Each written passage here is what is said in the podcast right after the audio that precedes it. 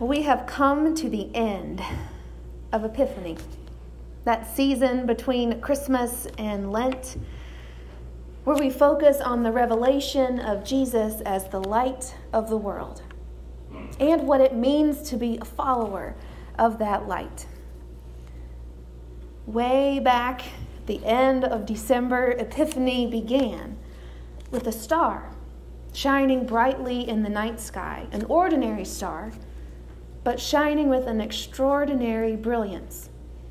And its significance seen and understood at first only by three foreigners academic immigrants, professors, to Judea and Jerusalem from the Far East, bringing with them documents and papers to prove what they had witnessed was a world changing and paradigm shifting event. We remember that these seekers first went to King Herod and the powers that be in Jerusalem. But those in the centers of power did not understand the revelation and wisdom of immigrants, and so they were afraid and began making policies sprung from fear of a new thing that brought great grief and suffering to the people. Then the seekers went to the parents of the light to Mary and Joseph and presented their gifts, strange as they were for a toddler, in worship. And Mary treasured and pondered all these things in her heart, even as she and Joseph continued to faithfully raise their son, just as the angel had told them to. Starlight and comprehension, transfiguration and commission. These are the bookends to the season of revelation. That doesn't stop, but rather charts a new course in a new season through the Lenten wilderness, through the small towns and city centers with Jesus. It pauses for a while on a hill outside Jerusalem, and then it continues on as a stone is rolled away. But Transfiguration Sunday, is the Sunday, the day when we get to take a mountaintop view of this story the story of Jesus and the story of our lives. It's a day to be amazed and to wonder at the places we find ourselves when we decide to follow Jesus. I was imagining this, what it could have been like for Peter, James, and John. Because remember, they were fishing with their fathers doing the family business. Until one day Jesus walked up and said, Come on. And they went. They found themselves in synagogues with unclean spirits, in the homes of feverish old ladies and mother in laws. They found themselves in the middle of nowhere with thousands of people around them and hardly any food except for a few scraps of bread and fish. And now, They've gone on a hiking trip with Jesus and are at the top of a mountain, and Jesus ignores them. He talks to the ghostly figures of Moses and Elijah the whole time, letting them just be scared, confused disciples all by themselves, saying things they have no idea what they mean. And I don't know about you, but sometimes that feels about right for what the description of life with Jesus feels like. We don't always know where we're going to end up.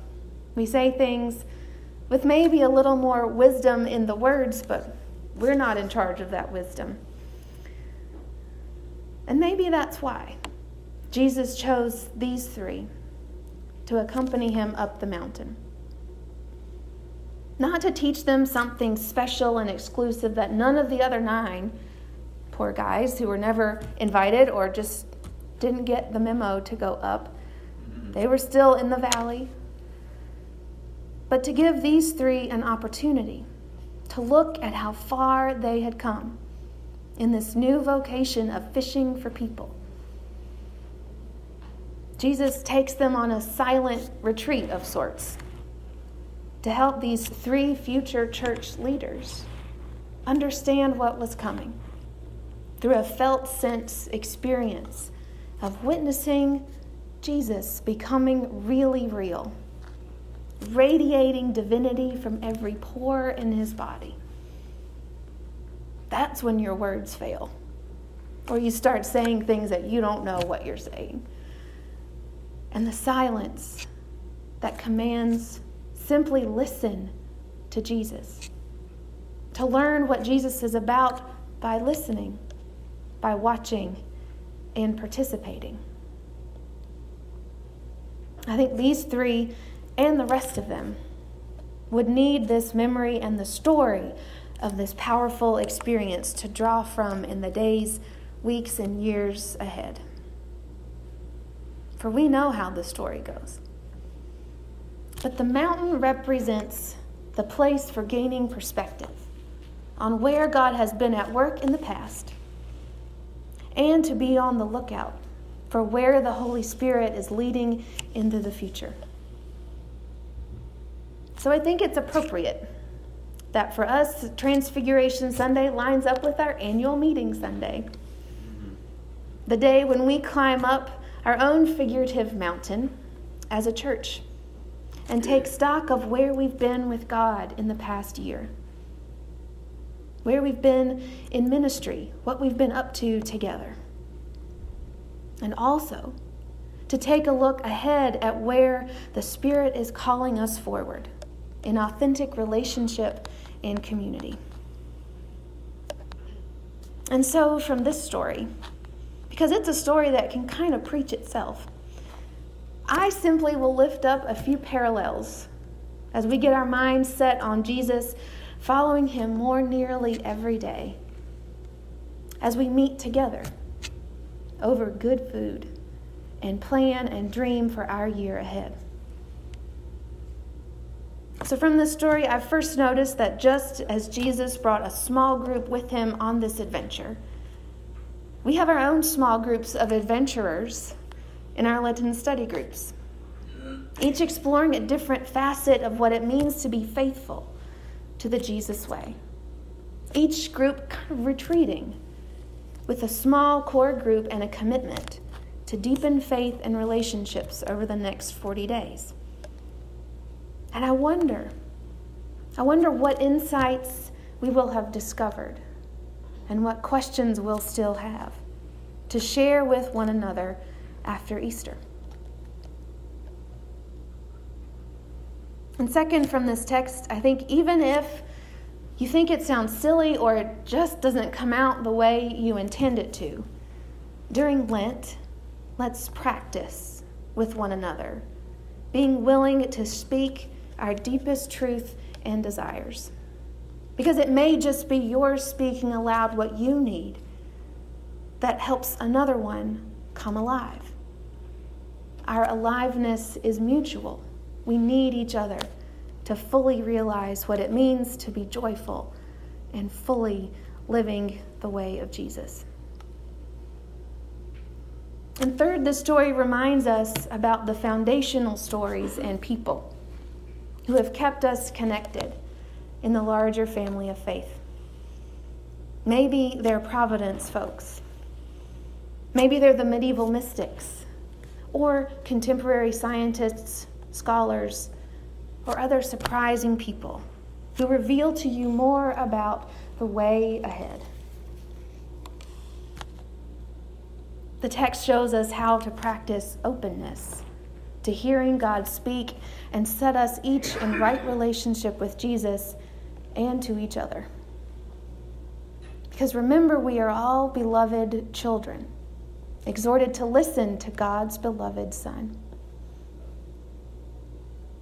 We'll keep questioning, discerning, and pondering what it means to take seriously a life of faith and to recognize that some things just won't make sense until time rolls on and events in the future come to pass. And then finally, we were reminded we cannot just stay on the mountaintop. As beautiful and wonderful as they are, or as terrifying as they sometimes can be. They're not where life is lived. Life is lived on the slopes and in the valleys most of the time. And we have mountains to give us a clearer intention and focus, even for a little while, on what it is we are being called to do. We hear we are commissioned to listen, to wrestle with questions we want to ask Jesus and sometimes don't know how. But most of all, to practice becoming really real with each other on Ash Wednesday, this Wednesday, we'll mark the beginning of this journey together and receive together the sign of that commissioning, the sign of ashes on our forehead. It's not a mark of our depravity or sinfulness, but they are a reality check for ourselves and for those who see the marks that we are mortal. And what a wonderful thing that is that this life, for all its joys and complications, it will one day come to an end. And we enter into a larger sense of life with God. We are dust, and to dust we shall return, and we are loved the whole journey through. These are the ashes that remind us to pause and remember our priorities so that in all we say and do, we are ready to give accounts of the hope that is in us. The ashes prepare us for this time of renewal and refining. We bear the evidence of what's made it through the fire. But for today, let us recognize and embrace this day, our day of new beginnings a time to remember and move forward, a time to believe that what love is bringing is from our God, who makes all things new. Amen.